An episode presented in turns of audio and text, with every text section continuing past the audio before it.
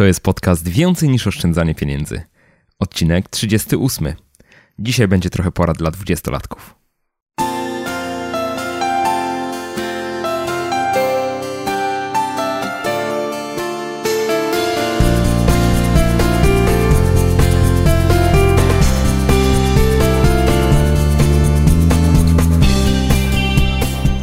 Cześć, dzień dobry. Witam Cię w 38 odcinku podcastu Więcej niż oszczędzanie pieniędzy. Ja nazywam się Michał Szafrański i w tej audycji przedstawiam konkretne i sprawdzone sposoby pomnażania oszczędności. Opowiadam, jak rozsądnie wydawać pieniądze i jak odważnie realizować swoje pasje i marzenia. Jeśli tylko szukasz odrobiny stabilizacji finansowej i emocjonalnej w swoim życiu, to ten podcast jest dla Ciebie.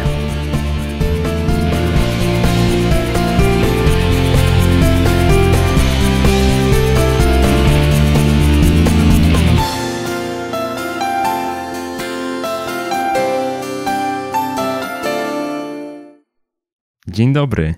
Dzisiaj będzie audycja o tym, jakich porad ja jako Michał, który ma już trochę na karku, mogę udzielić osobom, które mają 20 lat i pytają mnie o to, jak pokierować swoim życiem, przede wszystkim tym finansowym, czym się, jakimi zasadami się kierować z jednej strony, a z drugiej strony również na co postawić, co jest ważne, gdy mamy 20 lat i zastanawiamy się, jak za kolejne 20 lat znaleźć się w miejscu, z którego będziemy zadowoleni. No i tak, chociaż ja jak za żaden autorytet absolutnie w tej dziedzinie się nie uważam, to jednak takie pytania się przewijają. Dostaję je coraz częściej i dostaję od, na bardzo różnych, od bardzo różnych osób na bardzo różnych etapach. Zarówno od osób, które mają dzisiaj 20 lat, jak i osób, które skończyły już studia, gdzieś są w pierwszej swojej pracy, zastanawiają się, jak, tym, jak swoją karierą zawodową pokierować, ale również od osób, które na przykład rozpoczęły już, weszły już w związek małżeński, pojawia się pierwsze dziecko i zastanawiają się, jak dla siebie i dla dziecka, czy dla dzieci zapewnić lepszą przyszłość. Dzisiaj skupię się na tym, na tym pierwszym przypadku. Jest ku temu odpowiedni powód. W piątek w ubiegłym tygodniu uczestniczyłem w takiej imprezie blogowej, która się nazywa Blogotok w Kielcach i po tej imprezie odbyła się taka krótka impreza integracyjna, byłem tam dosłownie dwie godzinki. I podszedł do mnie młody chłopak, Przemek.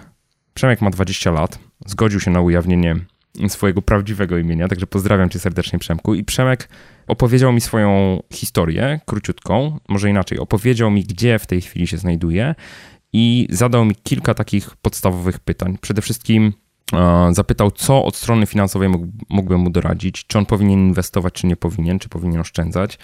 I zadał mi także takie pytanie, którym w zasadzie mnie kupił. Bo to jest takie pytanie, które ja często, które ja często zadaję moim rozmówcom podczas tego podcastu. Czyli zapytał mnie, jakich porad ja mógłbym udzielić sobie samemu w wieku 20 lat. No i zmusił mnie tym do myślenia, więc najpierw wam przedstawię sytuację Przemka, a później wam opowiem, co jemu w jego konkretnej sytuacji odpowiedziałem i rozwinę to w taką dłuższą listę punktów, bo oczywiście jak skończyłem z Przemkiem rozmawiać, wracałem do domu, do Warszawy, to, to gdzieś tam sobie po drodze jeszcze uświadomiłem, że kilka dodatkowych punktów mogłem dodać, więc mam nadzieję, że ten odcinek podcastu będzie taką dobrą pomocą i dla Przemka, i dla wszystkich osób, które są gdzieś tam między 20 a 30, w zasadzie we wczesnych latach swoich 20 i zastanawiają się rzeczywiście, jak swoim życiem pokierować. Przemek ma dokładnie 20 lat jest osobą, która studiuje, ale jest także freelancerem, czyli taką osobą, która realizuje różne zlecenia. Pracuje na umowę o dzieło, od czasu do czasu mm, realizuje zlecenia graficzne, myśli również o własnym biznesie. I dzisiaj Przemek zdobywa swoich klientów w zasadzie głównie przez polecenia. Nadal mieszka z mamą. Zarabia z tego, co mi powiedział, około średnio około 1000 zł miesięcznie. Zebrał już około 2000 zł oszczędności, to są jego jedyne oszczędności. I poza tymi zleceniami dorabia sobie również czasami u znajomego, czasami pracuje dorywczo w innym miejscu. No i oczywiście, tak jak każdemu młodemu człowiekowi prawdopodobnie, chodzi mu po głowie usamodzielnienie się, wyjście, wyprowadzka z domu, zaczęcie życia na, na własny rachunek, a niekoniecznie razem z mamą. Ja zanim zacznę, to od razu chcę powiedzieć, Przemku, przede wszystkim bardzo mocno Ci gratuluję, że już w ogóle pracujesz, że pomimo tak młodego wieku realizujesz jakiś scenariusz zarabiania pieniędzy, wiesz tak naprawdę już w tej chwili, z jak dużym wysiłkiem to zdobycie pieniędzy się wiąże. Nie wszystkie osoby w Twoim wieku są w takiej sytuacji. Ja pamiętam, że jak ja miałem 20 lat, bo też kiedyś miałem 20 lat, no to też już zarabiałem i to dosyć konkretnie zarabiałem, aczkolwiek traktowałem to wyłącznie dorywczo. Znaczy nie było w tym jeszcze takiej systematyczności. Myślę, że, że przez to też przejdę. Co prawda nie będę się starał nie mówić mojej historii w, w tym odcinku podcastu, tylko raczej takie generalne wskazówki, jakie mógłbym mieć, ale też słuchając, weźcie proszę poprawkę na to, że ja mówię w oparciu o moje własne doświadczenie i tak jak zawsze zastrzegam, niekoniecznie to doświadczenie musi mieć coś wspólnego z waszą rzeczywistością. Te wskazówki i porady podzieliłem dzisiaj na dwie grupy. Z jednej strony to są wskazówki finansowe, a z drugiej strony takie ogólne, życiowe, gdzieś tam związane z jakąś taką psychologią i tym, co się dzieje w naszych głowach, kiedy jesteśmy bardzo młodzi. Zacznę od tych finansowych bo o to właśnie pytał mnie Przemek. Więc pierwsza rzecz, którą Przemek mi zasygnalizował, to jest, że będzie się chciał wyprowadzić i zastanawia się nad tym, czy kupić mieszkanie. Czyli nie myśli nawet, to pytanie nie było sformułowane, czy, czy wynajmować, tylko czy kupić mieszkanie. No właśnie. I pierwszy punkt, który ja bardzo mocno bym podkreślił, przede wszystkim z zakupem własnego mieszkania uważam dzisiaj, że nie należy się absolutnie śpieszyć. To jest tak, że nasze własne mieszkanie jest oczywiście bardzo fajne, bo to ono jest nasze, ale też zazwyczaj nie kupujemy go za gotówkę, tylko kupujemy za kredyt. W tym sensie jesteśmy uwiązani do konkretnego miejsca, Oczywiście można próbować sprzedać mieszkanie obciążone kredytem, ale to nie jest tak łatwe jak sprzedaż mieszkania nieobciążonego kredytem. I do tego, jeżeli już mamy, bierzemy na siebie kredyt, czyli wchodzimy w dorosłe życie, rozpoczynając je od zadłużenia się, to dużo trudniej nam będzie prawdopodobnie podejmować kluczowe z perspektywy naszej przyszłości decyzje. Na przykład takie decyzje jak przeprowadzka do innego miasta za poszukiwaniem lepszej pracy, czy chociażby zmiana pracy nawet. Czyli jeżeli gdzieś tam bardzo trudno nam jest związać koniec z końcem, to ta rata kredytu, którą będziemy płacić, to jest coś takiego, co naprawdę jak kajdanki na rękach się zaciska i powoduje, że kierujemy się czym innym niż, niż y, szeroko pojętym naszym interesem w przyszłości. Albo mówiąc inaczej, gotowi jesteśmy poświęcić naszą przyszłość na rzecz zarabiania tu i teraz. Co nie zawsze jest, właściwie ja będę starał się to za chwileczkę rozwinąć. Czyli to, że się pośpieszymy z zakupem mieszkania, owszem, daje nam nasze mieszkanie, nasze gniazdko, które po 30 latach, powiedzmy, czy po iluś tam, mm, zależy na jak długi okres bierzemy kredyt, będzie nasze, ale to dramatycznie również wpływa no, na obniżenie naszej elastyczności. I teraz cokolwiek by nie mówić o kredytach hipotecznych, o, tych, o tym, że one są tanie, to też istotny punkt jest taki, że trzeba psychicznie się do nich przygotować. I nigdy nie wiemy tak naprawdę, jak zareagujemy. To jest tak, że może się okazać, że rata kredytu nie jest obciążeniem dla nas w najbliższym roku, w dwóch, trzech, czterech najbliższych latach, ale później, kiedy nasze koszty wzrosną, a zarobki niekoniecznie muszą wzrosnąć, to się okaże, że ten kredyt nas naprawdę mocno dobija. I w przypadku, kiedy wynajmujemy mieszkanie, i to jest moje zalecenie, to jest punkt drugi, wyprowadź się od, od rodziców i poznaj koszty życia. Między innymi takim elementem poznawania tych kosztów życia jest to, żeby wynająć swoje własne, znaczy własne, no nie właśnie nie własne, wynająć mieszkanie od kogoś, płacić, być może nawet przepłacać, ale przynajmniej spróbować ile tak naprawdę to życie nas kosztuje, bo mieszkając z rodzicami nie mamy na ten temat zielonego pojęcia. Zupka jest podana, najczęściej, być może nawet jeżeli się tam dokładamy do czynszu, czy dokładamy do innych kosztów, to tych prawdziwych kosztów naszego życia nie widzimy. A ten finansowy aspekt życia poznaje się dopiero wtedy, kiedy te koszty musimy ponosić każdego dnia. I wtedy dopiero przekonujemy się, jak trudno jest czasami spiąć koniec końcem. I tutaj kolejny punkt, który wydaje mi się szczególnie istotny, to jest, żeby stosować na samym początku swojego życia zawodowego taką zasadę zero długów. Czyli żyjemy za to, co zarobimy, żyjemy za to, co mamy. Nie dajemy sobie absolutnie wmówić, że konsumpcjonizm jest dobry, że musimy posiadać to, co jest pokazywane na reklamach, odradzam, naprawdę odradzam. Jeżeli nas na coś nie stać, to warto, żebyśmy zdawali sobie z tego sprawę i żebyśmy podejmowali świadomie taką decyzję, że jeżeli chcemy zaoszczędzić, czyli inaczej, jeżeli chcemy sobie kupić coś konkretnego, to najpierw musimy na to zaoszczędzić. Rzeczy, które kupujemy za gotówkę są dużo, dużo tańsze niż te, które kupujemy posiłkując się kredytami konsumpcyjnymi albo nie daj Boże drogimi pożyczkami, czy na przykład długiem na karcie kredytowej. I tu moje, moje, moje zalecenie jest takie, żeby najpierw zarobić pieniądze, po to, żeby przekonać się, jak trudno jest je zarobić. To jest kolejny punkt. Zdobądź szacunek do pieniędzy. Zobacz, jak bardzo trudno jest zarobić 1000 zł czy 3000 zł, które zamierzasz właśnie wydać na najnowszy model telefonu. Dopiero wtedy, jeżeli zobaczymy, jak jest trudno, łatwiej nam będzie podjąć decyzję, czy przypadkiem z tego zakupu nie chcemy zrezygnować. Oczywiście banki, instytucje finansowe robią wszystko, żeby pieniądze były dla nas łatwo dostępne ale to do nas należy decyzja i my musimy się wykazać mądrością w zakresie dysponowania tymi pieniędzmi. Punkt piąty. Naucz się kontrolować koszty. Jeżeli już się wyprowadzisz, zacznij prowadzić własny budżet domowy. I to można powiedzieć służy takiemu jednemu nadrzędnemu celowi, żeby poznać kwotę wydatków nieregularnych i ich wpływ na to, jak gospodarujemy pieniędzmi dzisiaj. Podam przykład. Jeżeli jako młody człowiek przewidujemy, że kiedyś w przyszłości weźmiemy ślub i wyprawimy huczne weselicho, no to też warto sobie ten cel finansowy zaplanować i zacząć odkładać na niego pieniądze. Przykład podam. Mamy tak, jeżeli wesele, na, na przykład na wesele planujemy zaprosić, no strzelam, 100 gości, obecność każdego z nich, tak dla uproszczenia powiem, będzie kosztowała 100 zł, to to jest 10 tysięcy złotych, które będziemy musieli wydać. Przemnóżmy to razy dwa, tak żeby pokryć na pewno wszystkie koszty dodatkowe, które się pojawiają. Załóżmy, że nasze wesele będzie kosztowało 20 tysięcy złotych. Niektórzy się mogą śmiać, mogą powiedzieć, że to jest kwota dużo za mała w porównaniu z rzeczywistymi kosztami wesela, ale tego się trzymajmy.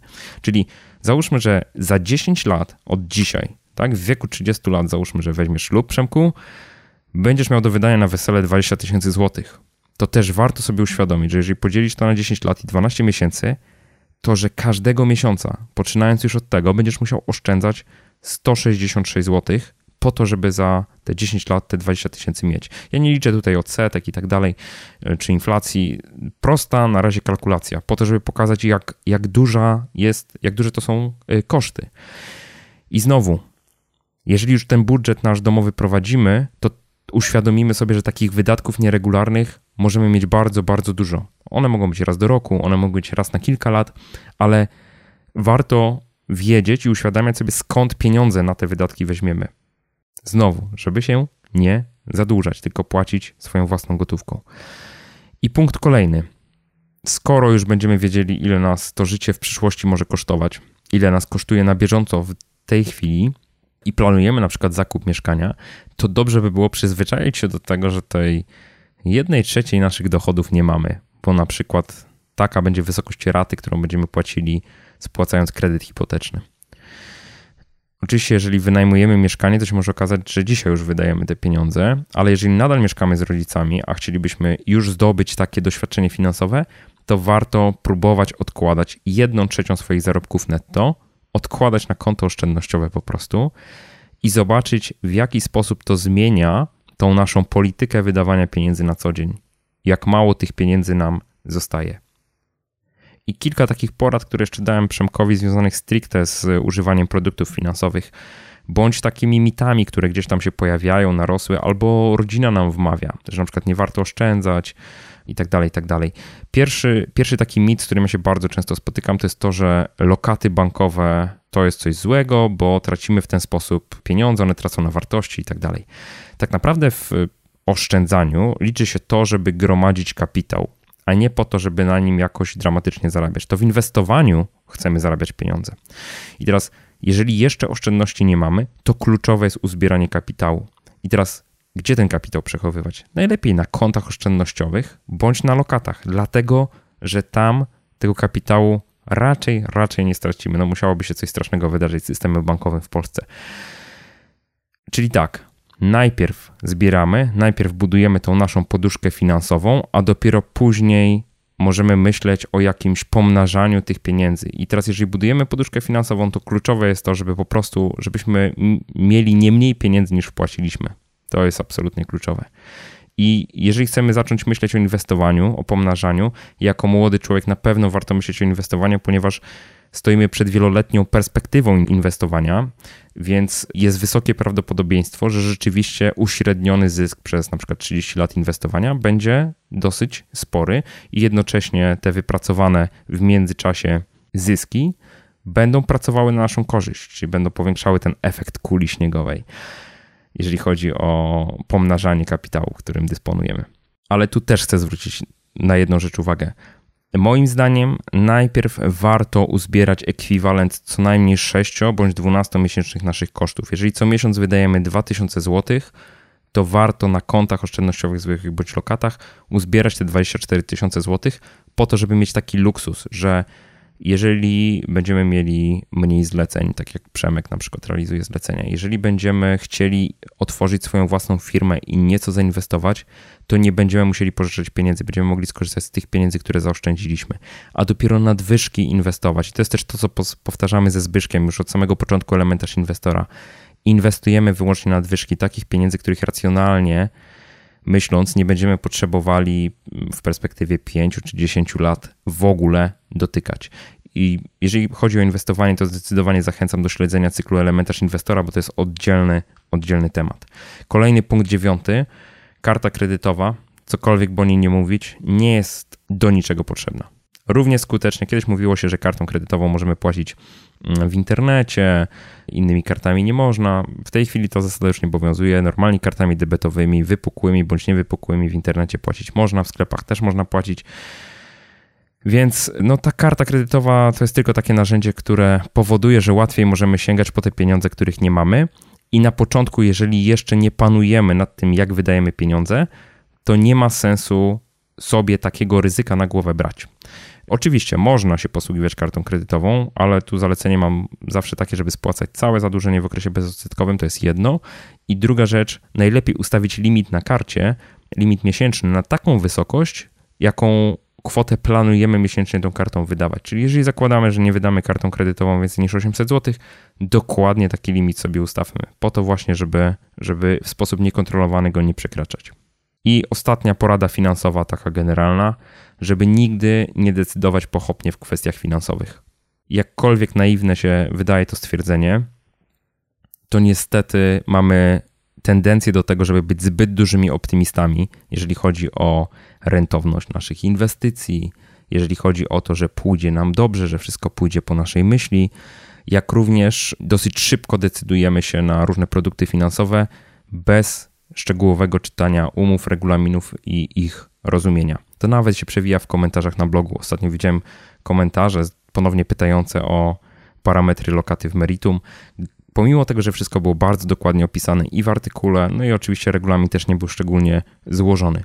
Warto, warto te dokumenty czytać. Jeżeli ktoś do nas dzwoni z jakiegoś banku, odebrać, wysłuchać, ale absolutnie na nic się nie zgadzać na podstawie rozmowy telefonicznej, tylko poprosić, poprosić o przesłanie dodatkowych informacji.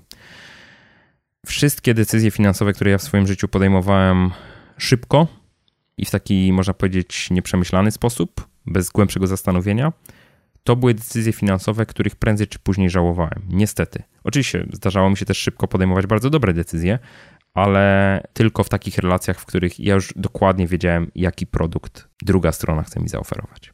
No i to w zasadzie tyle porad finansowych. Teraz przejdę do tych poważniejszych, można powiedzieć, życiowych. Pierwszy punkt, który sobie zanotowałem na swojej liście, to jest nieopóźnienie dorosłości. To jest tak, że świat zewnętrzny dzisiaj próbuje nam wmawiać, że między 20 a 30 to jest taki idealny okres na zabawę, na rozerwanie się, na no, niekoniecznie jeszcze planowanie rodziny i tak dalej, to na, na to wszystko będzie czas, na to wszystko będzie czas później. Za tym idzie również taki model promowania też tego, że no okej, okay, zabawa zabawą, ale tak naprawdę praca, praca, praca, ale niekoniecznie musisz jeszcze oczekiwać, że ta praca będzie świetna, bo ty przecież zdobywasz doświadczenie i tak dalej, i tak dalej. I teraz pytanie jest kiedy my się mamy złapać za, za rękę, zatrzymać i zastanowić tak naprawdę, od którego momentu w życiu zaczyna się ten poważniejszy etap. Czy to jest dopiero 30, 35, a może to jest wcześniej. W mojej opinii, im wcześniej rozpoczniemy bycie dorosłymi, tym lepiej. Im wcześniej weźmiemy na siebie zobowiązania, tym lepiej. Im wcześniej zaczniemy eksperymentować, chociażby z tym, co nam się w życiu podoba, a co nie, tym lepiej. I to te lata między 20 a 30 to są z mojej perspektywy lata najważniejsze. One w pewnym sensie determinują naszą przyszłość, pozwalają nam też y, zdobyć doświadczenia, które budują gdzieś tam wewnętrznie takie poczucie własnej wartości. Takie punkty odniesienia, do których mając lat 30 kilka czy 40 kilka, będziemy wracać i mówić: OK, to jest coś, co udało mi się osiągnąć względnie wcześnie. Dzięki temu jestem tu, gdzie jestem. Tak? To jest coś, co pozwala budować mocny fundament pod lepszą przyszłość. I teraz, jeżeli ten czas sobie przebimbamy między 20 a 30, to się okaże, że później bardzo trudno jest uczestniczyć w tym wyścigu z samym sobą. Niekoniecznie z innymi, tylko z samym sobą. Po 30 już jest inaczej, już nam się nie do końca tak chce, a po 40 to już pozamiatane. Mówię zupełnie poważnie, jako człowiek, który ma już ponad 40 lat. I to jest też tak, jak patrzę na swoje życie, że większość świetnych rzeczy w życiu autentycznie zrobiłem przed 30. Obecnie jest mi bardzo trudno się zmotywować do pracy. Oczywiście dzisiaj robię to, co naprawdę mi się podoba.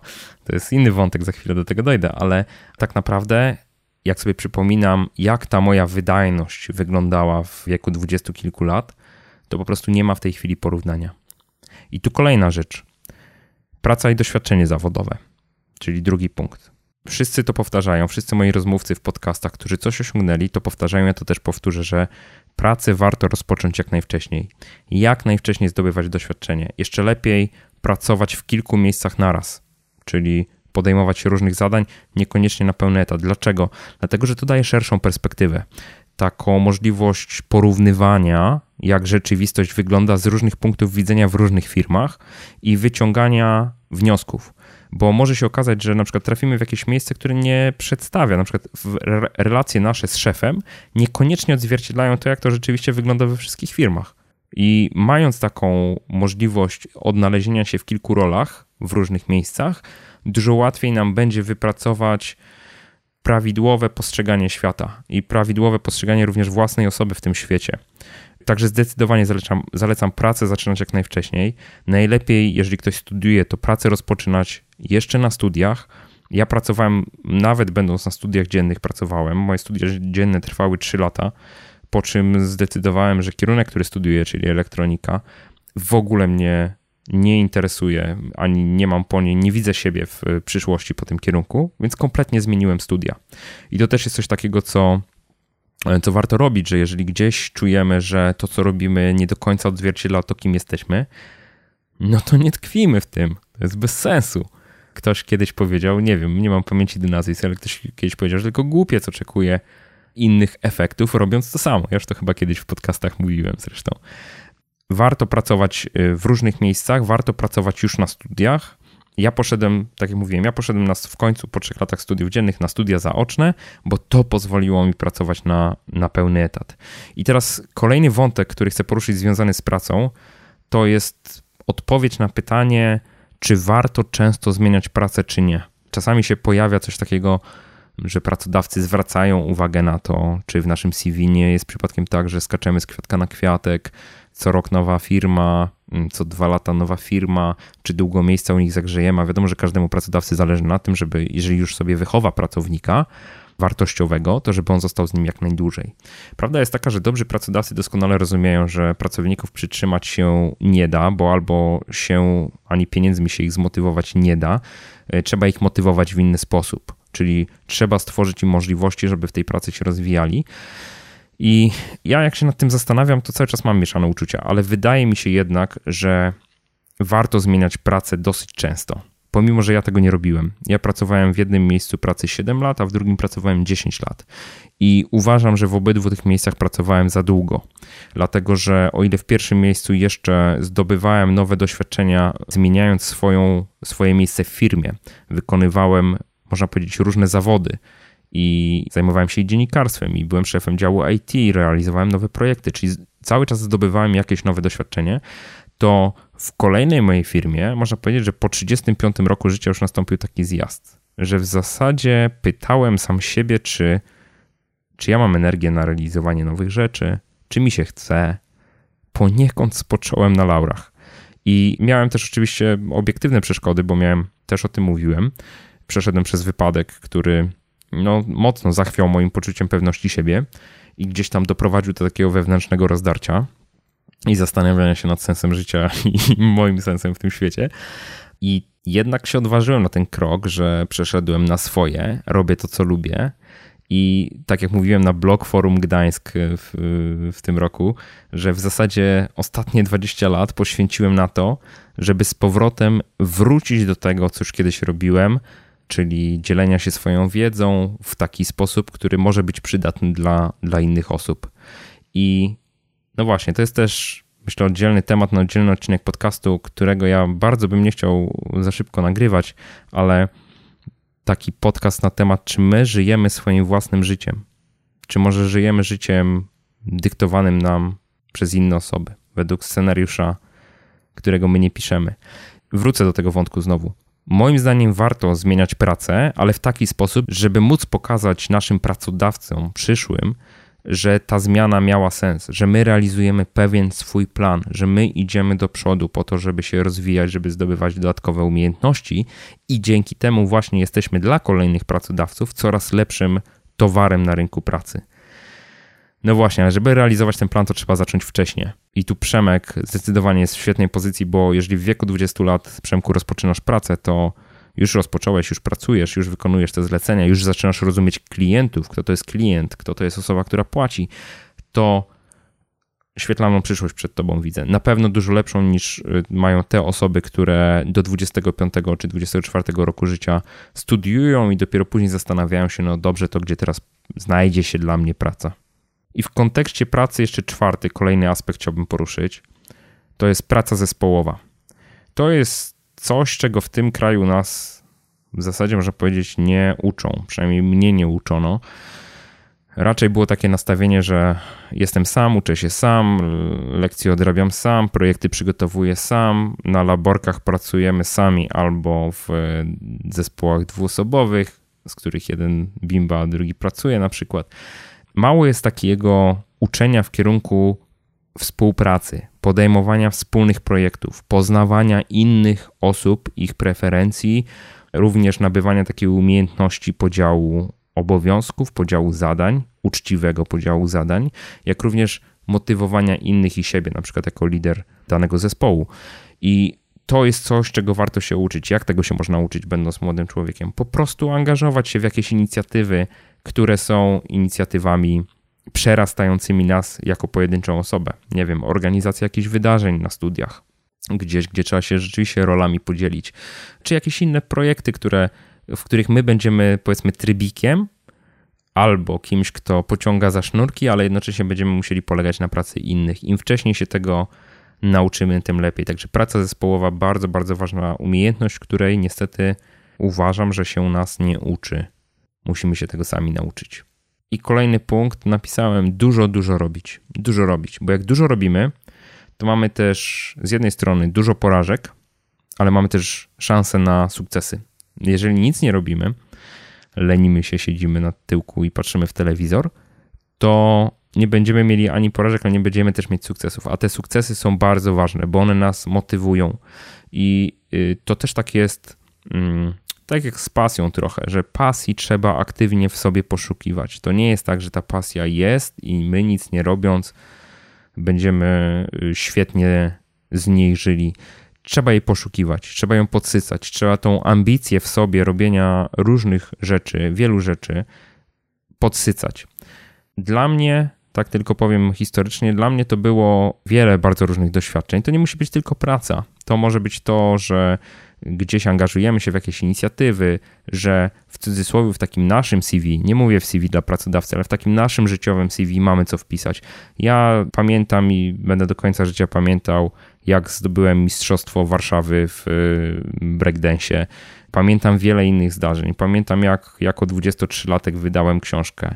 I pomimo, że teoretycznie wydawało się to niemożliwe, to to są rzeczy, które w jakiś sposób mnie zdefiniowały. One pozwoliły mi wierzyć w to, że jeżeli za coś się biorę, to ok, być może w pięciu przypadkach na dziesięć się nie uda, ale w pięciu przypadkach się uda.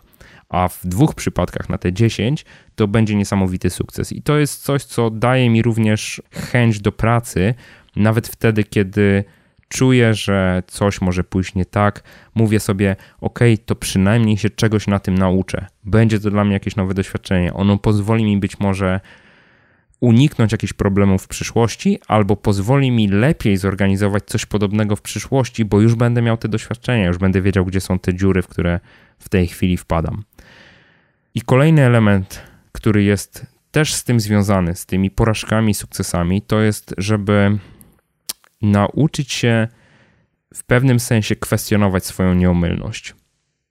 I to jest dosyć trudna rzecz, bo jak jesteśmy młodzi, nawet jak jesteśmy starsi, mm, jakby w różnym wieku to mamy, to uważamy, że jesteśmy nieomylni, że to, co robimy i sposób, w jaki to robimy, to jest najlepszy sposób na świecie. Tak wcale nie musi być. Wokół nas są osoby, które warto słuchać, na pewno, ale też od razu przejdę do kolejnego punktu, że uważam, że nie warto słuchać fałszywych doradców. Jak to odróżnić? Niestety trzeba głowy używać. Czyli jeżeli ktoś nam na przykład mówi, jak mamy żyć, to raczej powinniśmy mieć do tego dystans, bo albo to jest bardzo bliska nam osoba, która rzeczywiście się o nas troszczy i ma wiedzę o tym, kim my jesteśmy, albo to jest ktoś, kto nawet nie zadaje sobie wysiłku, żeby nas bliżej poznać, ale ma dla nas gotową receptę. Trzeba, trzeba na to uważać. Ale warto na pewno wsłuchiwać się w opinie starszych osób dotyczących ich różnych preferencji bądź sposobów, w jaki oni działają, sposobów, które pozwoliły im coś w życiu osiągnąć, bo to jest wiedza, która jest nie do przecenienia. I y, z kolei za każdym razem odcinanie się od takich porad, które gdzieś tam z boku słyszymy, no, powoduje, że stajemy się mimo wszystko ubożsi i wszystkiego musimy uczyć się na własnej skórze, na własnych błędach. Ja na pewno byłbym bardzo ostrożny w słuchaniu osób, które mówią, że mają sposób na to, jak gdzieś szybko dojść, jak zarobić szybko pieniądze i tak dalej, i tak dalej, bo takich, ja w takie skróty nie wierzę. I życie mnie nauczyło, że takie skróty, nawet jeżeli są, i rzeczywiście uda się osiągnąć szybki efekt w krótkim czasie, to jednak gdzieś to się później mści. Czyli to, że poszliśmy skrótem, powoduje, że nie poznaliśmy tych wszystkich pięknych rzeczy, które się dzieją gdzieś tam po drodze karkołomnej, nie poznaliśmy siebie w konfrontacji z trudnościami, które gdzieś po drodze się przytrafiają, nie poznaliśmy naszych reakcji i prędzej czy później będziemy musieli to poznać w innych sytuacjach. Także dróg, na skróty, dróg na skróty moim zdaniem nie ma, albo inaczej, nawet jeżeli są, to nie za szczególnie warto nimi chodzić. I tu w kontekście tych fałszywych doradców też znowu mi przychodzi kolejny punkt do głowy, czyli otaczanie się ludźmi, którzy nas rozwijają. I to na pewno słyszeliście już wiele razy. Ja to użyję w takim, opowiem w takim przedstawie, użyję, opowiem, przedstawię. Pięknie. ja to przedstawię w takim kontekście, który dotyczy pracy. Z jednej strony mówi się, że dzisiaj bez znajomości bardzo trudno jest zdobyć pracę, że trzeba mieć te znajomości i próbuje się z tego robić coś złego. Oczywiście są patologie, ale z drugiej strony to jest tak, że to działało tak od wieków. To znajomi nam mówili, słuchaj, mam pracę tu i tu, albo na przykład mam znajomego, który szuka kogoś takiego i takiego, czy możesz kogoś polecić. Tak to działało i tak to nadal działa. I teraz w kontekście otaczania się ludźmi. Zastanówcie się, czy otaczacie się ludźmi, którzy was rozwijają, którzy na przykład mają takie możliwości, żeby wam pomóc w zdobyciu pracy albo gdzieś was polecić. Ja uważam, że w zdrowych relacjach nie ma absolutnie nic złego. Warto zdecydowanie poznawać nowych ludzi. Warto dać się tym ludziom poznawać z dobrej strony. Daleki jestem od tego, żeby mówić, że to są, że szukamy przyjaciół takich na śmierci życia. Nie, nie, to nie o to chodzi. Chodzi o to, żeby wystawiać się na nowe doświadczenia, na nowe punkty widzenia, które pomogą nam również poszerzać nasz punkt widzenia, w jakim stopniu się nam rozwijać. To właśnie mam na myśli. A co do przyjaciół, i to jest kolejny punkt, z najlepszymi przyjaciółmi w życiu to jest też tak, że, bo mamy taką tendencję do częstego mieszania przyjaźni, znajomości i tak dalej. Mi się w życiu sprawdza coś takiego, że moi najlepsi przyjaciele to są takie osoby, z którymi nigdy w życiu o przyjaźni nie rozmawiałem, który, w przypadku których słowo przyjaźń nigdy nie padło w naszych rozmowach nie było takiego pojęcia typu zostaniemy przyjaciółmi, czy, czy, czy stwierdzenia, że jesteśmy przyjaciółmi. To się, dzieje, to się dzieje absolutnie bez słów. Ja staram się tego nie nadużywać. Mam bardzo dużo znajomych, bardzo dużo znajomych, prawdziwych przyjaciół, co kot napłakał, ale nie boleję nad tym. Jakby nie chodzi o to, żeby też nad tym się zrzymać i na siłę próbować się zaprzyjaźniać. I jeszcze jeden aspekt, który myślę jest bardzo istotny i nie mam tutaj definitywnej odpowiedzi, mam tylko mój punkt widzenia. Zresztą wszystko, co tutaj mówię, to jest mój punkt widzenia. Dystansujcie się proszę do tego. To jest rodzina. To jest moment, w którym chcemy założyć rodzinę naszą, własną, najbliższą, mieć żonę, mieć męża, mieć dzieci również. I ja mówię z perspektywy gościa, który dzisiaj ma 41 lat. Ostatnio w radiu powiedziałem, że mam 42 lata, ale się okazało, że się przeliczyłem. 41 lat i powiem wam tak, ja wyszedłem, chciałem powiedzieć, że wyszedłem za mąż, nie. Ja się ożeniłem. Ja się ożeniłem z Gabi, jak miałem 23 lata, 18 lat temu. I dzisiaj z perspektywy czasu mogę tylko powiedzieć, że to była najlepsza rzecz, jaka mi się w życiu przytrafiła. Dlaczego? Mówię rzecz w sensie, że to w czasie tak wcześniej wystąpiło w moim życiu, ponieważ Gabi jest dla mnie bardzo dużym oparciem i to też wymusiło na mnie bardzo szybko to, żebym ja stał się bardzo odpowiedzialnym gościem.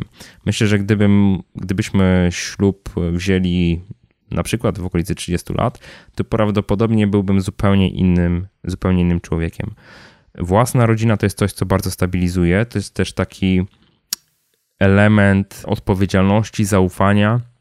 Coś, co pozwoliło mi osobiście znaleźć jakiś sens i cel w tym, co robię. Oczywiście ta, ta droga, to poszukiwanie bardzo długo trwało, ale no ale na tym to polega, żeby się wzajemnie też docierać i, i, i, gdzieś tam dobrze w tym odnajdywać. Bardzo się też cieszę, że dzieci mieliśmy na tyle wcześnie, żeby w tej chwili one były w dwucyfrowym wieku już, każde z nich, a ja nadal się czuję jak młodzieniaszek przy nich, więc to też jest taki, takie odwrócenie trochę kolejności w stosunku do tego, co jest w tej chwili propagowane.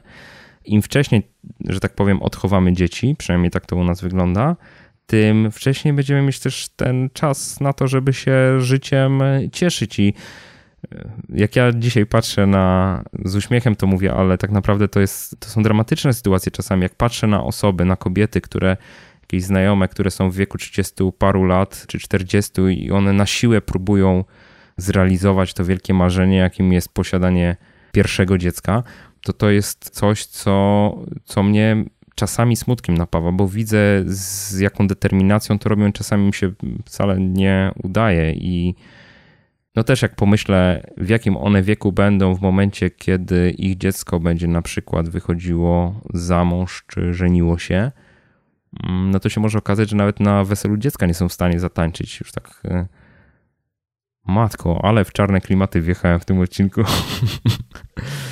No, ale szczerze, uważam, że im wcześniej, im wcześniej rodzinę się założy i odchowa, tym, tym też prawdopodobnie więcej czasu pozostanie na cieszenie się życiem wtedy, kiedy będziemy już w takim wieku, kiedy z tego życia będziemy się potrafili naprawdę cieszyć, a nie tylko gdzieś tam łuskać takie chwilowe radości, tylko cieszyć się bardziej dogłębnie, bardziej dojrzale.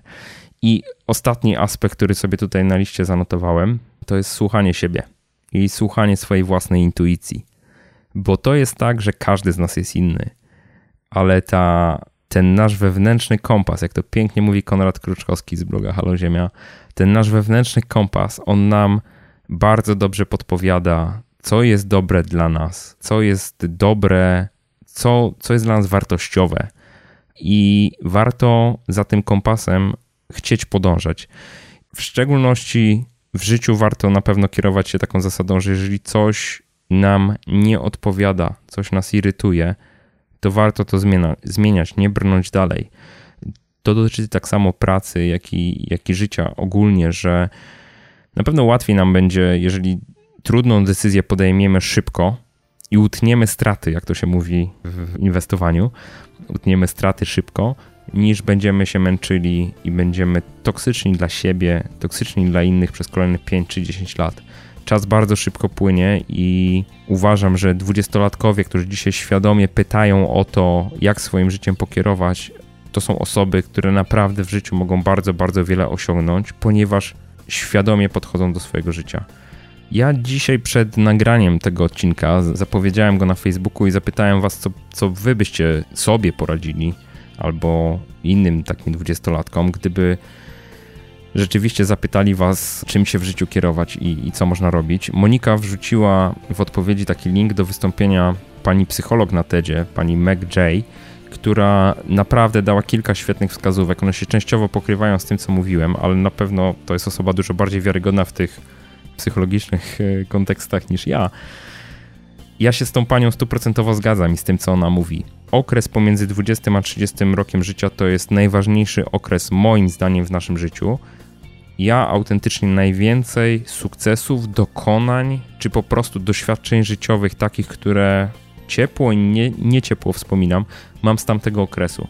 I warto, warto naprawdę nie marnować czasu, tylko zarządzać w jakiś sposób świadomie tym swoim życiem, bo to jest fundament, tak jak mówiłem już wcześniej, to jest fundament pod przyszłość, pod kolejne dziesięciolecia w naszym życiu. Link do tego filmu znajdziecie, tego steda znajdziecie w notatkach do tego odcinka podcastu, które będą pod adresem jakoszczędzaćpieniądze.pl ukośnik 038.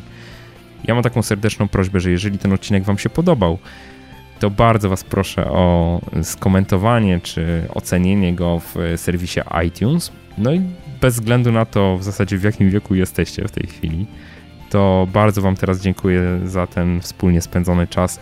Życzę oczywiście niezmiennie skutecznego przenoszenia Waszych celów finansowych i nie tylko finansowych na wyższy poziom. Oby Wam się dobrze żyło. Trzymajcie się, do usłyszenia.